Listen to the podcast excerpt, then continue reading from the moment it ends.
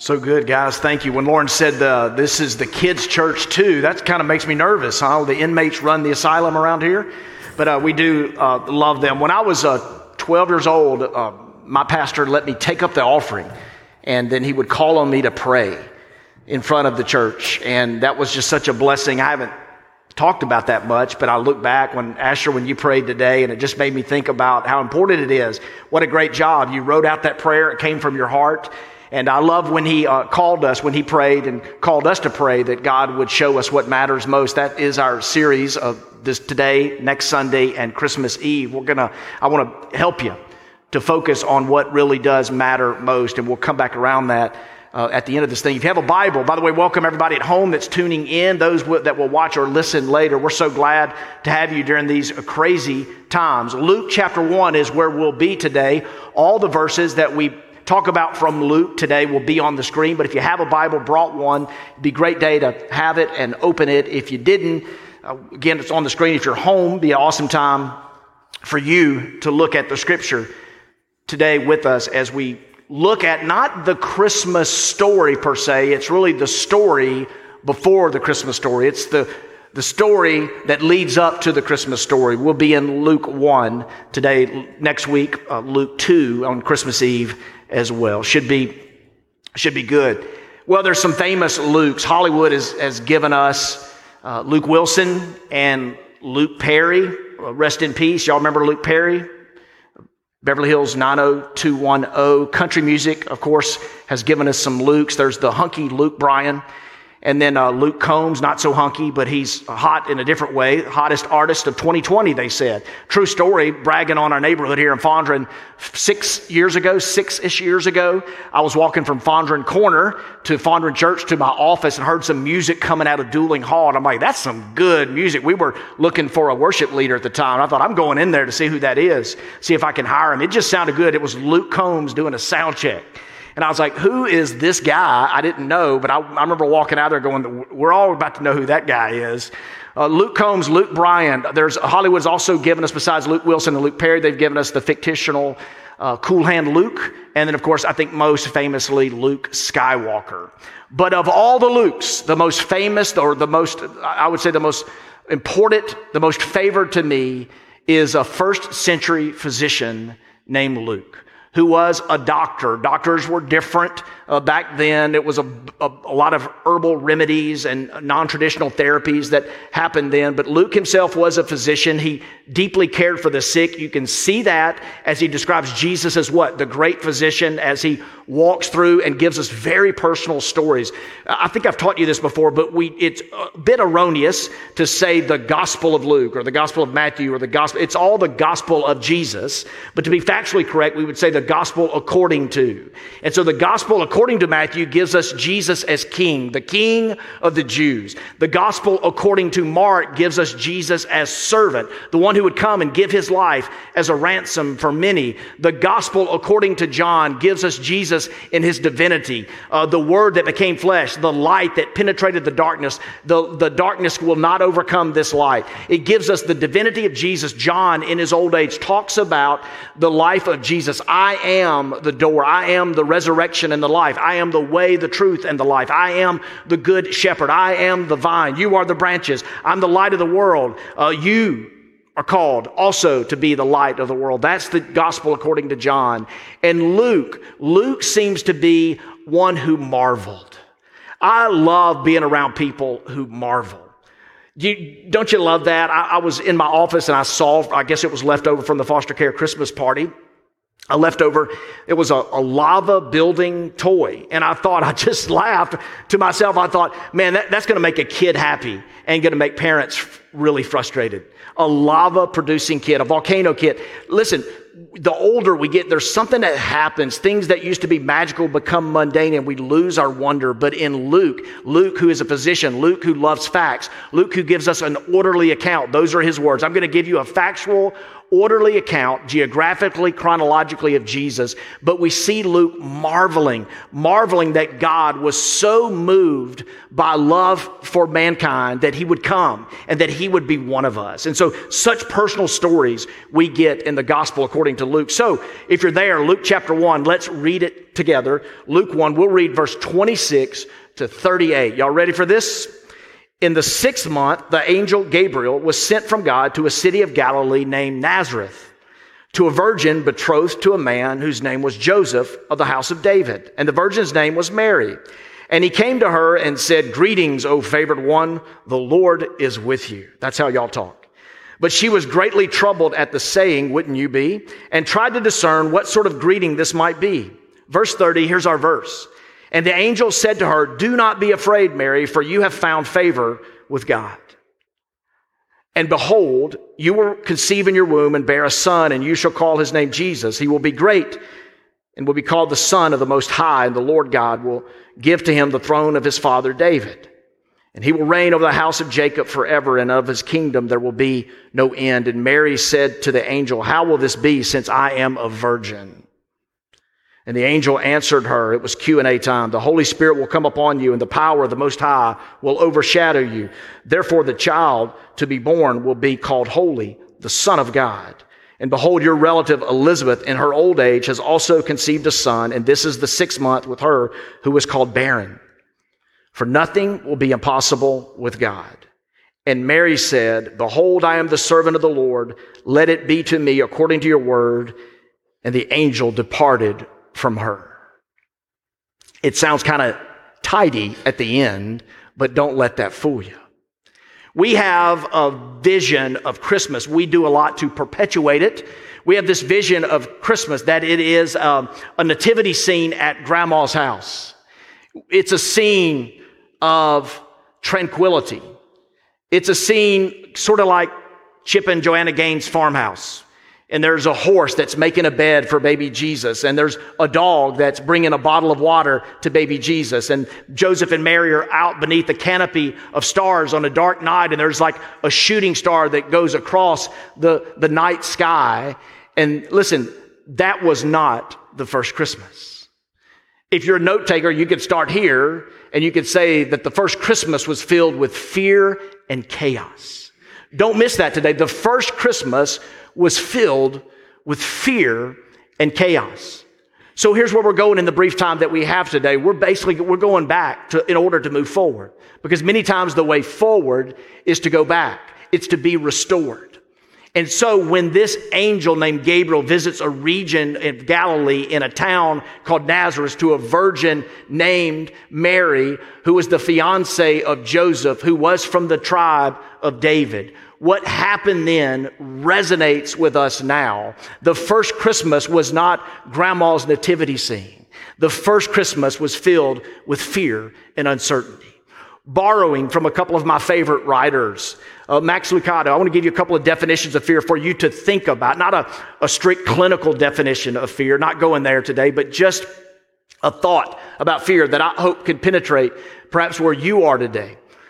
The first thought is this fear from the writer Max Lucado. He says, fear is like a mean bully in the middle school hallway that makes you stop and turn the other way. One more time. Max Lucado. Fear is like the mean bully in the middle school hallway that makes you stop and turn and go the other way. Today we have public service announcements about bullying. I hope you guys don't bully. I hope you guys get help when you are bullied and try to work it out peacefully. When I was young, there was no public service announcements, but I know there was bullying. Have you been bullied? Have you been on that end of things? It's common. It seems like it's once every four to six weeks, certainly once a semester where we're talking to parents, friends of ours, dear people, better parents than us, but they're transferring a kid from one school to another because of a bully. And fear can be that way for you. It can be the mean bully in the hallway of your life that makes you stop and turn and go the other way. Another definition of fear. It could be a manipulative emotion that can trick you into a boring life. Fear can be a manipulative emotion that tr- can trick you into a boring life. Fear can do that. Fear can turn away a dream that you have. Fear can make you, and it's easy to justify. We had a friend come over and, and talk to us. I remember a few years back, and this friend, a dear young lady, beginning to grow in Christ, but she was honest and vulnerable with us. And listen, I can relate. I've been riddled with fears in my life. But she told her story about fear having a very active part in her life from when she was young fear of heights, fear of crowds, fear of enclosed spaces, fear of big crowds and small talk, small talk in big crowds, fear after fear after her, multitude of fears. And what I got concerned about in talking to our friend is she seemed to be reading plenty of the modern Christian pop psychology books that tell you that everything is okay and you're okay and it's, listen, wait for it, it's just the way you are. That's just the way you are. And so what can happen is that can be a manipulated emotion. It can, you can be manipulated to think, well, that's what Jesus, that's how he wants me to live. I am who I am. And you can take all the modern science and psychology, which we should learn from about fear, and you can take the ancient wisdom and see how in some ways it's just hand in glove. And there's, there's a consensus of knowledge, understanding, and wisdom for us. But if you sum, if you sum up where Jesus at, is at when it comes to fear, it's pretty simple. Two words. Fear not. Three words. Do not be afraid. And when God, Jesus, or an angel showed up, they said those words many, many times. So be careful just thinking, I am the way I am. You could, you're not running scared necessarily, but you could be tricked, manipulated by an emotion that lays hold of you and you could be tricked into living a boring life. When this angel visited this young woman, Mary, what she experienced and what we see in the Christmas story, not grandma's nativity scene, but filled with fear and chaos, we see fears that you and I can have today. What are your fears? Can you identify them? For a moment, Let's talk about them because you've heard me teach this before, or you came today, you already knew it. You tuned in today, you already know this. But it's the most common command in the Bible is not to do this. Not to do this. And doesn't it seem a little, a little rude, a little too much when someone shows up and says, don't be afraid? It'd be cool if you're just sitting in a hammock on a beautiful spring day, sipping a, a, Mountain Dew and eating a moon pie with no care in the world. And somebody said, Don't be afraid. I'm like, Cool, I'm with you. But when you're in the middle of something that is reason for fear, listen to me. Possibly the worst thing that somebody could tell you when you're afraid is don't be afraid. In fact, don't fact check me on this. I just know I'm right. But never in the history of fear has anybody who has been afraid not been afraid suddenly because someone told them to not be afraid. That's just never happened. It just, it doesn't happen. But we got to give God and Jesus and the angels that are messengers of God and Jesus, we got to give them props. We got to give them an invitation to be able to tell us that. But so long ago, think about it. Uh, your fears, you know what they are. But your fears can connect to the Christmas fears of Mary and Joseph. Think about it. They experience three of the most common fears that are in our day and they're in us and that are hard to admit the fear of failure, the fear of rejection, and wait for it, the fear of not being enough. A counselor, a friend of mine who's doing really well and has a team of people, he tells me that every time someone sits down with them at any level, that what they're ultimately going to be talking about is, I don't feel blank enough. And I would say that whether you're here in God's house or at your house today, watching or listening, that you've got something where you could say, I'm not blank enough. I'm not beautiful enough. I'm not smart enough. I'm not bright enough. I'm not capable enough. I don't have what it takes. I'm not enough. And that is a voice of condemnation. It's a voice of condemnation that I don't need modern counselors to tell me that. I can read Romans 8, one of the great chapters of all the Bible that tells us there's therefore no more condemnation. Christ comes to replace that. And let me say this, quoting from a, a pastor that I admire. The goal, you, the goal is not to be fearless. You will not be fearless, but the goal is to fear less. So what's your battle? Fear of failure fear of rejection. They all could be related. Fear of not being enough, not being blank enough. And Mary and Joseph, they themselves walked this road that we walk today. Think about it. They, what did they have going against them? They were, they were young. They were starting out. There's a reason that Paul told Timothy, don't let anyone look down on you because of your age. Because young people can be discriminated against. Old people can too. I'm starting to learn that. But young people, can, they were young and they were starting out. It's hard to start out. It's, it, it's hard to start out. And they were starting out with not much. It's hard to start out when you start out with not much. And then just to give you the history and context of the culture, what was happening, it was 400 years of silence. God had not spoken through any prophets. God had not demonstrated himself other than the ancient text and the, the, the, the nature and creation. But God had not spoken and there were, there was silence. When are you coming? When will the Messiah come? And then abruptly out of nowhere. Think of the fear Think of uh, being a teenage girl being pregnant out of wedlock in first century Palestine. Think of the violation of social norms. Think about what that would do for you. Think about what it did just in what we read with Joseph and Mary. The angel Gabriel appears to Mary but not to Joseph yet. And so Mary tells Joseph, and Joseph ain't buying it. And then the angel appears to Joseph, and Joseph goes back to Mary and says, Okay, now I believe you, which was Joseph's first apology in a string of a whole lot of apologies in married life, right, men? And the fear of this, the fear of teenage pregnancy, out of wedlock, domestic discord. They were having to define the relationship with each other, with these mysterious beings, the angels, their own relationship with God, their relationship with their faith community, with their family. There was a lot going. The fear of will I be rejected? How's this going to work out? And don't be fooled by verse 38, the last verse we read in this unfolding story, that Mary just got it, accepted it, and understood it. She was trembling, and wouldn't you be? Abruptly out of nowhere, God shows up and God speaks. And oh, by the way, you'll be the mother of the Messiah. No pressure there. Fear of failure, fear of rejection, fear of not being enough. An angel named Gabriel showing up in a, a village called Galilee in a town of Nazareth to a virgin named Mary engaged to Joseph from the tribe of David was very historical. It was very Jewish. It was a time and it was a place, but it can connect to us today with our fear. Here's what Jesus would strangely say, bewildering, bewilderingly say in Luke 12, 4. If your Bible's open, you can flip there. If not, look on the screen. Here's what he would say. I bet you've heard this. Luke 12, 4. I tell you, my friends, do not fear those who kill the body and after that have nothing more than that than they can do. Is that funny to anybody? Like funny, not funny?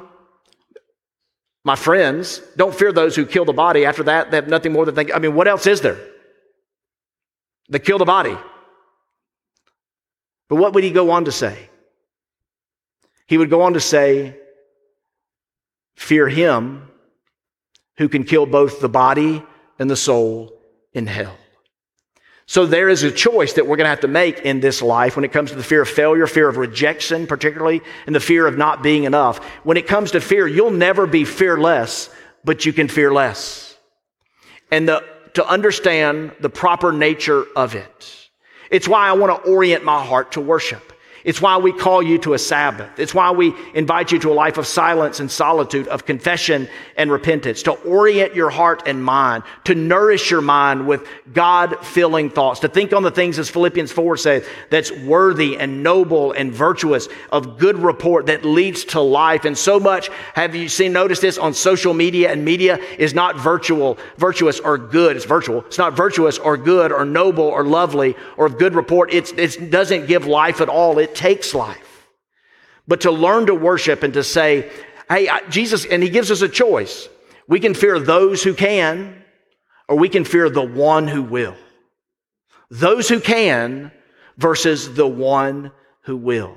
And I'm a good bit older than a lot of you. We are decidedly a younger church. But can I tell you, if you're living for those who can,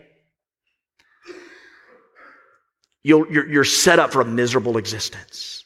The invitation at Christmas of what matters most is to live for the one who will, the one who is able, the one who is able to do all that we ask, to do all that we imagine, to, to do immeasurably more all that we can ask or imagine. That one, fear him. Have a healthy fear of God. Psalm 56, 11, the Lord is my rock and my refuge. In other words, I count on him. I go with him. He's steadfast. I look to him. I fear him. And to fear him and to fear him alone is the answer for us. Don't be afraid of those who can only kill the body. Have a fear, a reverential, awesome, worshipful fear of the one who's able to kill both body and soul in hell. You won't be fearless, but you can fear less. So how do you get there? I want, I want us to toss this word aside and look at the other word. I, you remember a few moments ago, I pointed you to Luke 130, and that's the verse that talks about do not fear.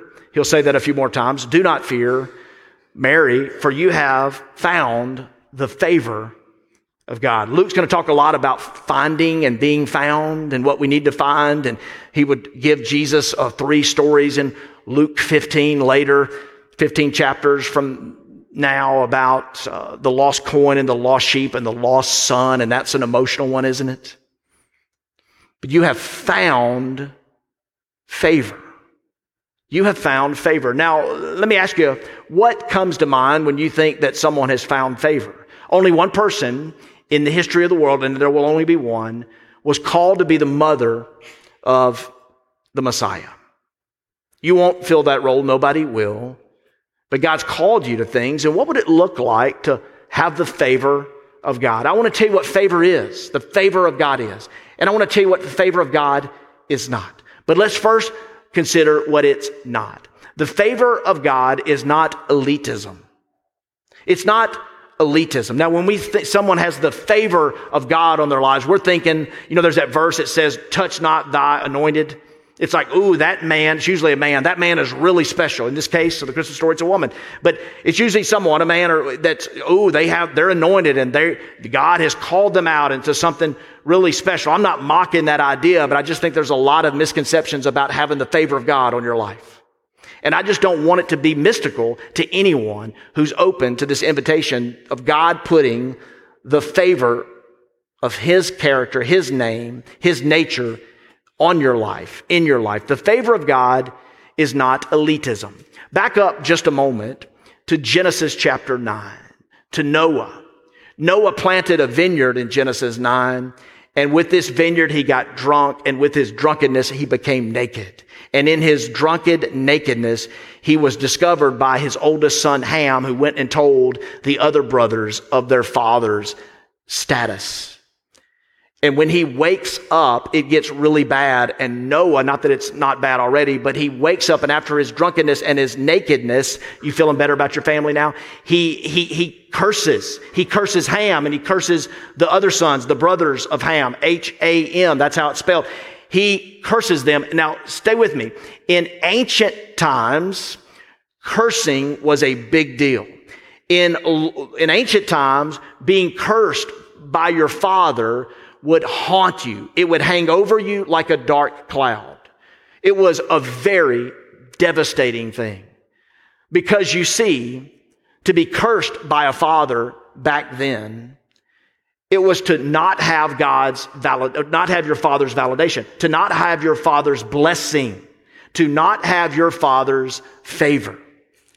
And it stayed and stayed with you. Y'all know a few weeks ago, I think we've done it a few times. I don't know where Lauren's at. She's in an overflow room. But hey, we sing bless, you know, the blessing song and your children and their children and their children. But consider the story of the Bible. I'm telling you, it's the best reality TV show out there. And in the story of this, there's this curse and the curse is allowed to fester. And it's not just angry words, it's a wound. And Ham passes it on to his son Canaan, and Canaan passes it on to a son uh, spelled S I D O N, Sidon.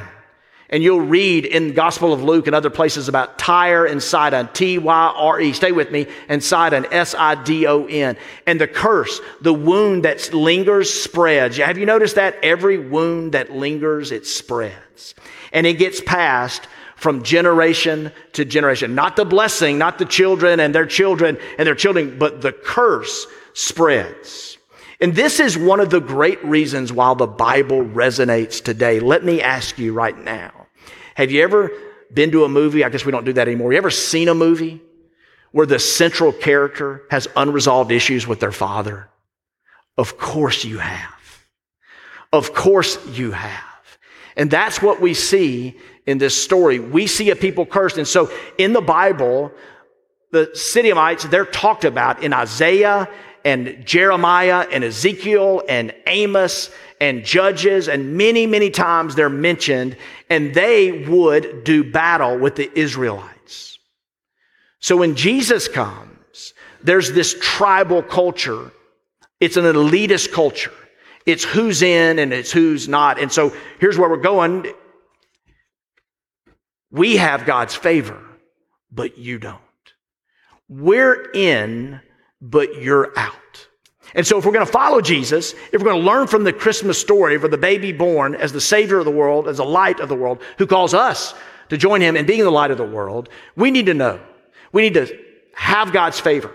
We need to desire the favor of God in our lives. It's what matters most. But we need to understand that God's favor on our lives is not elitism. So look with me at this next passage in Luke. It, this is Jesus, and here's what he says.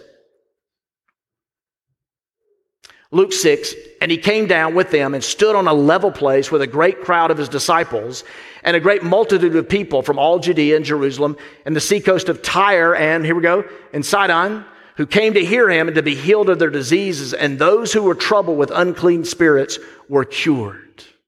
Luke 10, another passage here. Jesus would go on to say something crazy, but it will be more bearable in the judgment for Tyre and Sidon than for you. You ever heard of these guys? We've heard of the Samaritans, right? But how about these guys? Have you heard about them? You, did you know about them? Jesus is saying, it's not where you're from. It's not what has happened. Well, there's nation against nation. Think about this. A nation went to war with a nation all because it started with a father cursing his son. And it, the wound lingered and it festered and it spread because it always does. And isn't it amazing? It's why the Bible, I'll say it again, it's why the Bible resonates so much today because we're, listen to me, we're still telling the same stories and we're still trying to overcome the same pain today. Hey, Jesus, do you want us to love our enemies? They were slow to understand him. Are you? I am. Hey, Jesus, do you want us to, you want us to, you want us to go after them? Do you want us to kill them? No, no, I want you to love your enemies. Jesus, hey, do you want us to pass judgment on those who aren't with us? Do you want us to call down fire, Luke would tell later? Do you want us to do that? No. Jesus had this way, hear me now. Jesus had this way, he quickly and decisively included those who had been excluded. So we have to be careful. If you have the favor of God on your life, don't be a diva. It's not elitism. It's an openness. Are you today open and receptive to the new work that God wants to do, even in the lives of people who aren't like you? So, the favor of God is not elitism. Secondly, it's not favoritism. The half brother of Jesus would say in James chapter 2, in verse 1 through 4, he would say, Brothers and sisters, of our glorious Lord and Savior Jesus Christ. That's a good introduction to that chapter. Hey, we're brothers and sisters. We're family and we have a Heavenly Father. We have a glorious Lord Jesus. I think He's wanting us to know that the glory ain't in you. It's not your glory. It's God's glory. It, it's us laying down our lives for Him. But He says, when uh, someone comes into your worship assembly, The gathering of the church is very important. We postpone and we stop and we alter and modify during a pandemic. But let me tell you, God's heart is for the church to gather and be close to each other. Handshakes and hugs. And for people, there's no Jew or Greek or slave or free or male or female. We're one in Christ Jesus. And when we gather, we act like it. And when someone walks in the door, listen, they feel it. You can't feel much at home, but you can feel it when you come in the door. And I long to get back to that, to those days again. Help us be a part of that, not just to restore and recover, but to move forward and to be that type of church. And James says, hey, the favor of God is not favoritism. In fact, he's pretty clear. Don't show favoritism. If a man walks in, he says in James 2, 1 through 4, and he has on a gold ring and fine clothes, and you say to him, sit right there. But a poor man comes in in filthy clothes, and you to him, stand back there or sit at so and so's feet. You are showing favoritism. And that's not the favor of God. If God is blessing you, if you feel the rich abundance of his life in many ways or in specific ways, enjoy the favor of God.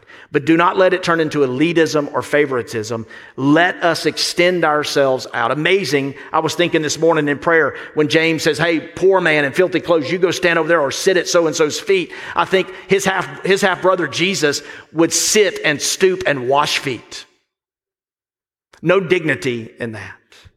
And that's the call of somebody that has favor on their lives. They're willing to stoop low. Luke, my favorite of all Luke's, would say in Luke 18, he would tell this story. And he told this story, I bet a lot of you have heard it, about two men who go to the temple to pray. I know a couple of folks who are going through something very, very gut wrenchingly difficult. And I've noticed them come here during the day and pray. I text one of them. He didn't know I was around. I walked in. He didn't hear me. He was sitting here focused.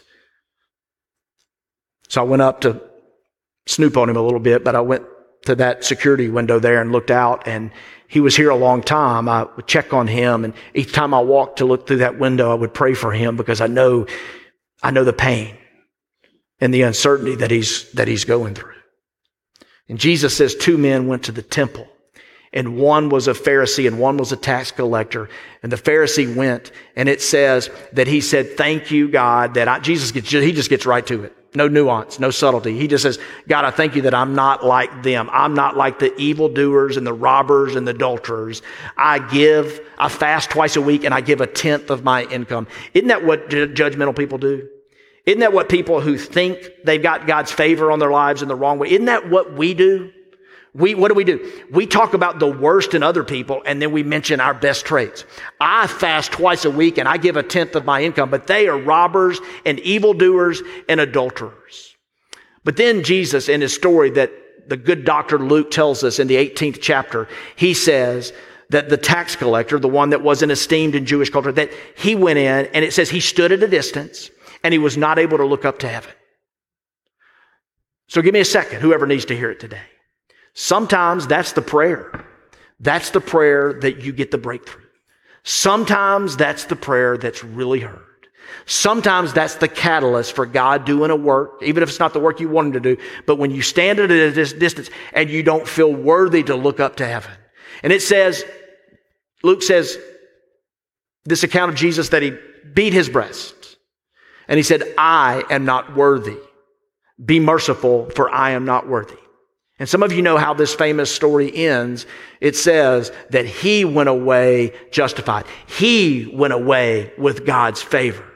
He went away with the favor of God on his life. And Jesus ends the story in Luke chapter 18 by saying that the one who humbles himself will be exalted, but he who exalts himself will be humbled. That makes me give serious thought and pause to the posture of my heart. Oh, I want God's favor. And now here's what I love.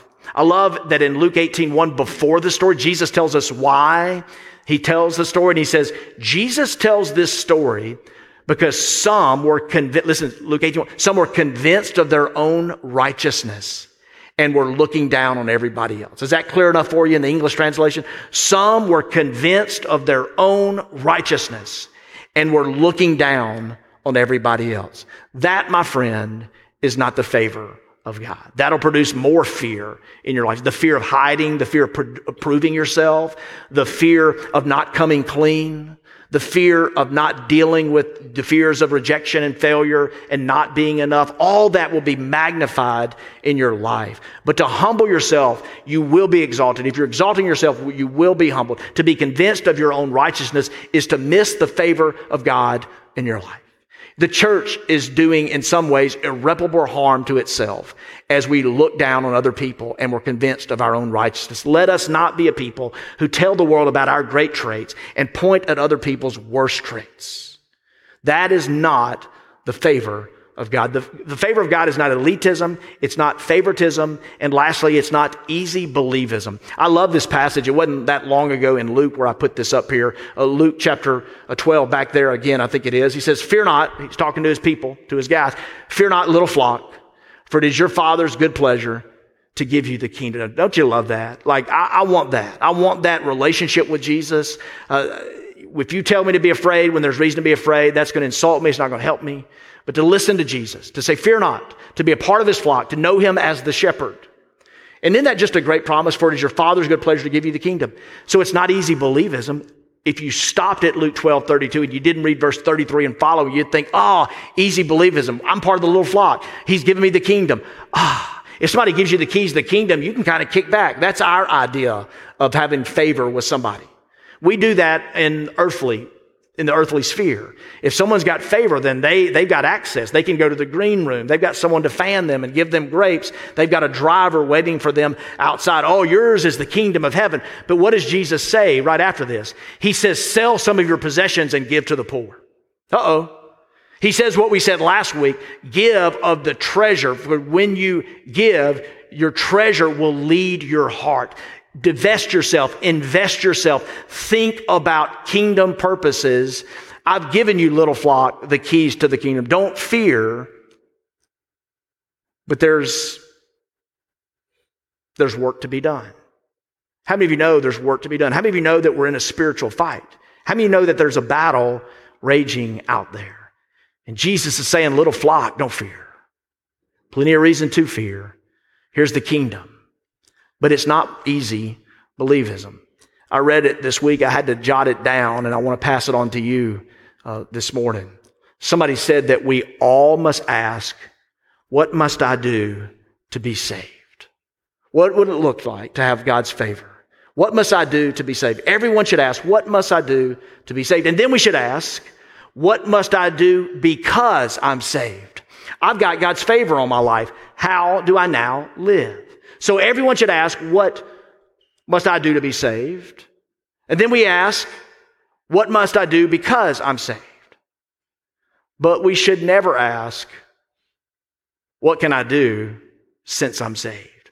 What can I get away with?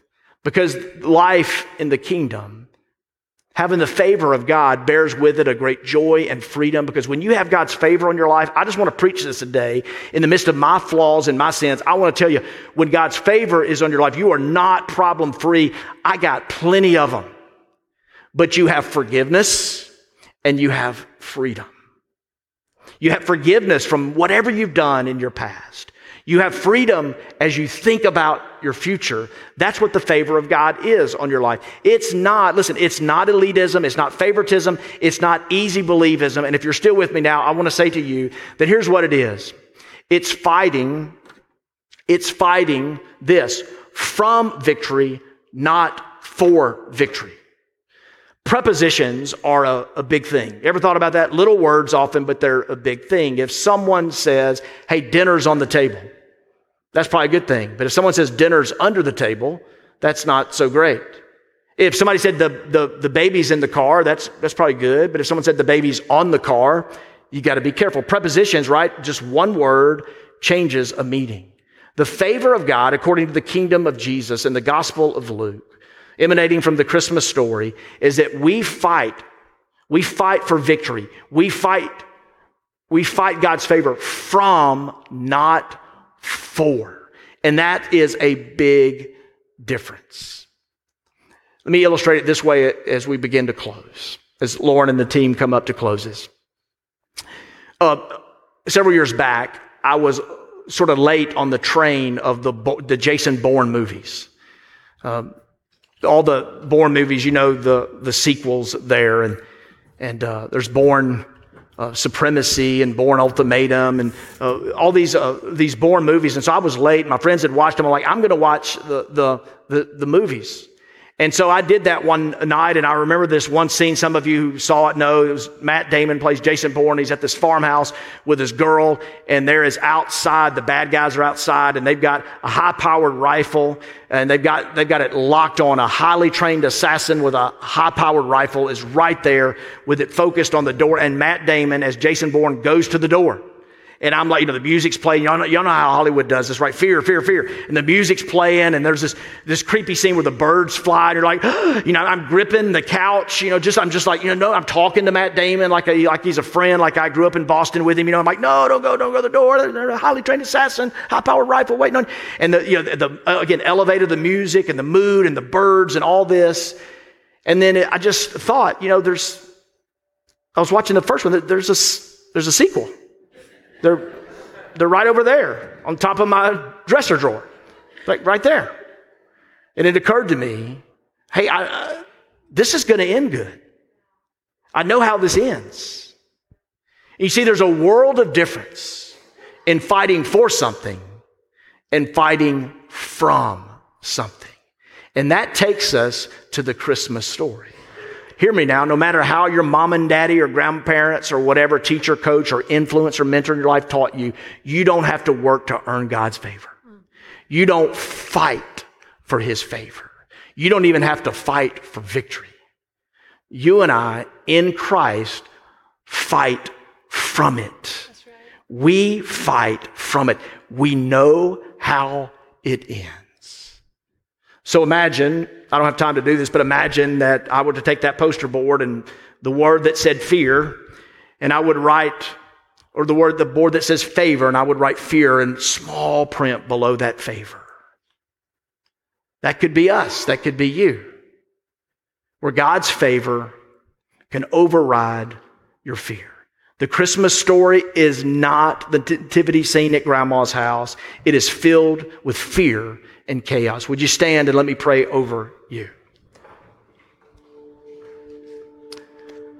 Our Father, whether it is today the fear of failure or rejection or not being enough, would you minister to us today? And if anybody's given up, if anybody just thinks, oh, you know, it's just be who you are, this is the way you are. I'm afraid of this and this and this and this and this and this. Lord, would you bring us back to this Christmas story, this message? When you show up, you say, Don't be afraid. And I pray that you would minister to us as fear is wreaking havoc and we are not immune, and nobody who cracked the book today, and nobody who seeks to follow Jesus or who's interested in following Jesus or fervently follows Jesus can point to any passage in the Bible, any of his teaching that tells us that life will be easy and problem free. And in the middle of so much to be afraid of, would you help us to experience the blessing of your favor? Lord, would you let your favor fall on our church? Would you let your favor fall on the folks at home? Would you let your favor fall on the folks here? That we would know your forgiveness and know the freedom that we find as we look to the future. God, I thank you that you've called us to fight a fight, to be in a battle, but we're not fighting for it. We're fighting from it. The acceptance and love and favor that you give in Christ. This matters most. Amen.